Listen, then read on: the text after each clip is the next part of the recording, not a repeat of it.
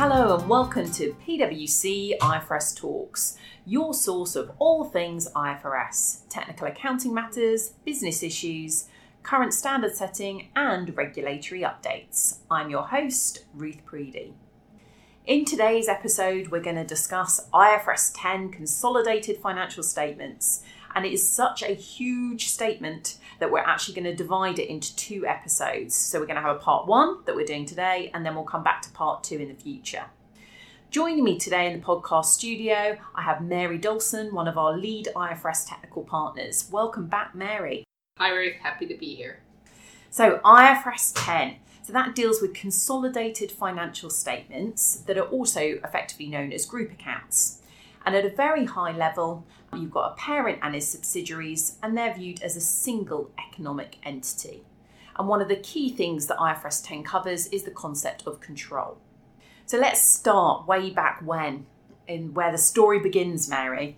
When IFRS 10 was brought in, it replaces IAS 27 and SIC 12. So, what were the differences? So, IS old IAS 27, because IAS 27 today is just about separates right? Separate financial right? So old IAS 27 was essentially the voting rights piece of literature. And it said if you controlled entities through voting rights, you consolidated them. Right?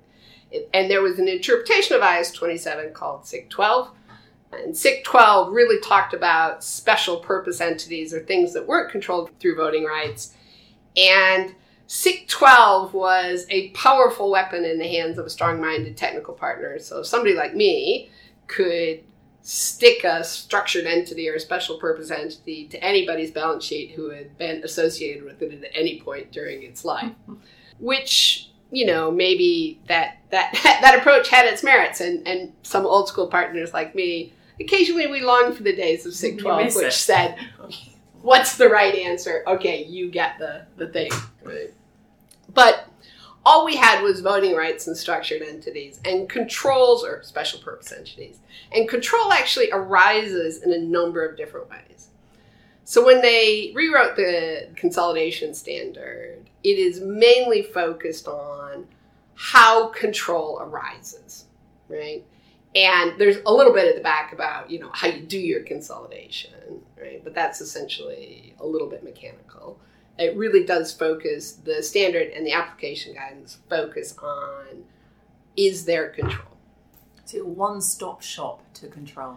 It is. And, and so it, it, touches things now that we just didn't have guidance on before. So it, it talks about things like delegated power. So if i've appointed somebody to act for me that party is essentially my agent right?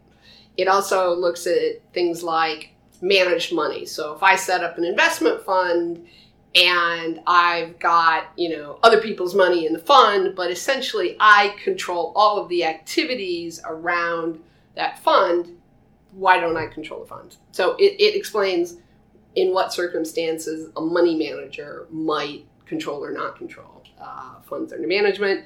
It also talks about de facto control, or it doesn't use that term, and it looks at things like potential voting rights. Okay, so some of those will come back into it in another episode. So you mentioned there you long for SIC 12, you miss it. Is IFRS 10 an improvement? I do think it's a better standard. It's a better standard because it goes, it actually covers the entire spectrum of, of circumstances in which control can arise, right? But most control decisions are so straightforward that we as technical accountants really don't stop to think about them. So if you think about any multinational or any group, it might have, I mean, I think we've got clients that've got hundreds of subsidiaries, right, distributed across the world.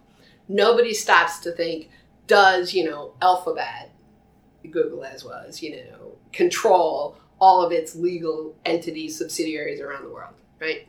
So, in, in essence, we essentially kind of blow by that consolidation decision without really stopping to think about it because it's transparent. And an entity that's controlled through voting rights and where all of the benefits of those activities flow back to me as the interest holder meets the conditions for control, right? And control is power, so I can I can actually direct the activities of the entity, relevant activities of the entity returns. So I benefit or suffer from the performance of the entity, right? And you can see the link between my power and those returns. Okay. So what you're telling me, Mary, is normally I see an IFRS 10 question. I'm not going to lie, I run a mile because I think it scares me. But you're saying it's all easy. I don't need to worry. 99% of them are easy. The 1% are like really difficult. That's the bit that, yeah. And, and, you know, they, they, sometimes these questions are like brain melting. Like, and you sit there with the whiteboard and some markers and a couple of smart partners. And by the end of it, you actually have a really serious headache. Yeah, it but, hurts. That's yes. why I ran away. I'll stick to IAS 41. Okay, so you told us there about the three elements in the standard. Can we go through each in turn just to get the basics before we get into the difficult bits? I think the first thing there you talked about was power. Right. Power is basically kind of what it says on the tin. It's the ability to tell somebody what to do right? And if you think about, we'll go back to the subsidiary of the multinationals. You know, a subsidiary of the multinationals, whoever is running that subsidiary is going to take their direction, their instructions from parent company, the headquarters of the parent company, wherever it is, right? So the parent company demonstrates that it has its power. It appoints management. It tells management what they're going to do. So they might tell management, okay, you're, you know, offering internet services, or you're you know, gonna assemble cars or you're going to sell drugs, whatever it is, you know, you're going to execute my business purposes. Okay. And those things that you've described, I think the standard calls relevant activities. Yes. What other relevant activities might there be? Relevant activities broadly are are the levers, the important decisions that have to be made in an entity. Right. So it's what does the entity do? Does it buy? Does it sell? Does it hold? Does it offer services? You know, does it run a corner shop? Does it run a manufacturing plant? So, so what it does operationally is usually a relevant activity. How is it financed? Do I borrow money? Do I have, you know, equity capital? Do I put my own, am I a founder shareholder? I put my own money in. So how it's financed, also usually a relevant activity.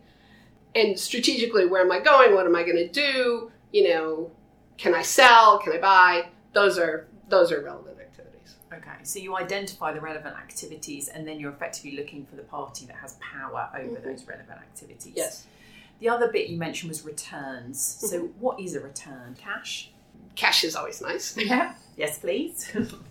but you know that's a realization concept, and we're actually in a recognition framework here. Right? so, in, in the simplest in the simplest example, if you own a share, right? So you own some shares as a private person. Your ability to get returns from those shares are usually twofold. You can hold them and collect dividends, right? Or you can sell them to someone else, right? So that's the simplest way in which you might get returns. So I'm, you know, the parent company and I've got 150 operating subsidiaries around the world. So they're probably providing me with returns through dividends. They may be providing me with returns through cleverly structured transfer pricing, intercompany interest on intercompany loans, management fees, you know, creating profits, figuring out how to get those profits back to the parent in a tax efficient way. And does return always have to be positive? No. Uh, business isn't always successful. I think I read uh, somewhere that like nine out of ten restaurants that open in a major city fail in a year. Yeah. there's some some horrifying statistic like that. So obviously, business activity fails, companies go bankrupt. Yeah. And in that case, so if you had shares in the company that went bankrupt, what happened to you? I probably would run away. you lost all your money, yeah. right? So you had negative returns. Yeah. So you invested your principal, and not yeah. only do you are you not getting any dividends, you can't sell your shares to anybody because they're worthless. Yeah. So in that case, you've absorbed negative returns. Okay. Returns can also be non-financial. It's harder once we're talking about sort of non-financial returns or not immediately obvious financial returns, then we start to get into the more difficult control discussions. So, what is an example of a non financial return? So, if a big company sets up a charity to do good things in its name to maybe diffuse bad press because they're, you know, pillaging the earth or, you know, uh, selling cigarettes or whatever it is, you know, so if they set up some charity to generate positive publicity and they control the directors, they appoint the directors of that charity even if the charitable purpose has been established, pre established, you know, it's got my name on it, me being the corporate, and I control, you know, who who runs that charity, and it's there to actually make me look like a good corporate citizen or make me look more like a good corporate citizen. I probably have reputational returns from that business. Wow, so that would be hard, definitely harder to spot than Yep. some of the more easier ones we went through. Okay, so I think that really helps go through the basics of what IFRS 10 says. So uh, we're going to hold on tight now and get into the tricky bits. I think the first thing you talked about, or we talked about, was relevant activities are usually obvious. But is there scenarios where actually it's quite hard to work out what the relevant activity is? Well, it, it, it's not always. You can usually spot the relevant activities, but it's whether or not the equity holders have the ability to to execute those relevant activities or change those relevant activities. So, traditionally, a structured entity like a collateralized debt obligation, for example, would be set up with a narrow and well defined purpose, which is I'm only going to buy high quality corporate bonds, right? And even if I am an equity holder in that entity, I probably don't have the ability to change what it can and can't do. So it can't become an internet service provider just because it wants to, just because I, as the equity holder, want it to. It Yeah. must do what it was established to do. So when you've got narrow and well defined purpose, and that purpose can't be changed by the ostensible equity holders, then you're probably into who controls the relevant activities and, and maybe were the relevant activities set up such that another party actually has much more control over them than the ostensible holders of the equity instruments. Okay, so I think in the standards you you get into a discussion around what was the purpose and design Yes. of when it was set up effectively. Mm-hmm. So what are we looking out for then for purpose and design to help us work out who's got control? If it's is it vote, it sounds like it's not voting rights. It's not voting rights. So we're we're looking for. I hate to say it to a degree, we back solve from benefits. So who's got benefits or who's got exposure, right? Whose business purpose does it uh, meet, right? So I'm a pharmaceutical company and a research organization comes to me with a very clever proposal. They're going to go, they're going to go away and work on something for me, right? So we set up a new co, and the new co can only do research on that compound. It's got a specified period of time, and at the end of the day, the research organization can't sell the shares in that to somebody else. There will never be any dividends because it's only ever going to have expenses. It can't seek third party funding because I, big pharmaceutical company, really want to control what's going on. So I'm going to provide all the funding. You're the research organization. You're going to do all the work, right? In that case, it's got a narrow and well defined objective. It never expects to be like a normal business, right? To, to be able to grow and prosper and do different things. Actually sell the drugs or whatever. Yeah, out exactly. Yeah. It's uh, the maybe the research organization holds the equity shares, but they can't sell them to anybody else, right? Or if they did sell them, you immediately sever the license and all of the IP, you know, intellectual property in the new co reverts to the pharma company. So, so they can't really benefit from their interest holding, other than they're probably there. They're going to get paid to do the research. Okay, so, Right. so that's an example where one party might have shares, but actually, because of the way it was set up, they don't have control Mhm. over. Yeah. over So whose business purpose at the end of the day is it benefiting right it's actually in that case it's going to benefit the pharma company because they want the drug to succeed and if the drug succeeds it's going to be their drug and it's going to go you know it's going to be their revenue their cost kind of their they're going to stand behind it their reputation et cetera et cetera so it's going to essentially roll back into their bigger business and disappear Okay, and this is what we call structured entities. it's a structured entity Okay. And is there anything else that we should make our listeners aware of if we've got a structured entity? with the structured entity, quite often asset selection is the most important thing. So if we go back to our say it, say I'm good, we we we always tried to find like a genuine autopilot entity, and we've never really found one because at the beginning somebody has to choose what assets go into my structured entity, right? So even if it's something simple as it can only buy you know, high quality US government bonds of a specified maturity, you know, and that's all it can ever own, right? Yeah. Somebody has to make that decision and then somebody actually has to actually execute that, right? But the party who makes the decision about what it's going to own probably has a lot to say about that might be its only relevant activity. But in any entity, in any structured entity like that, you always have to look and see what happens if things go bad, right? So if things go badly, the US government goes bankrupt, right? And they renege on all of their treasury bill obligations. What does the entity do? Who gets to decide what to do next, right? And quite often you'll see that that's not the equity interest holders or the kind of day to day asset manager. Quite often that will come back to the founders, right? The people who were there at the beginning, in the, who participated in the purpose and design of the thing. Okay. Oh, so I don't like that. We have to focus on the negative bits. What happens if everything goes wrong? Well, to me, that that's quite often the silver bullet question. if everything toddles along, you know, as envisioned by its its creators, yeah. World's happy. the- It's a uh, good place. things seem, things seem fine.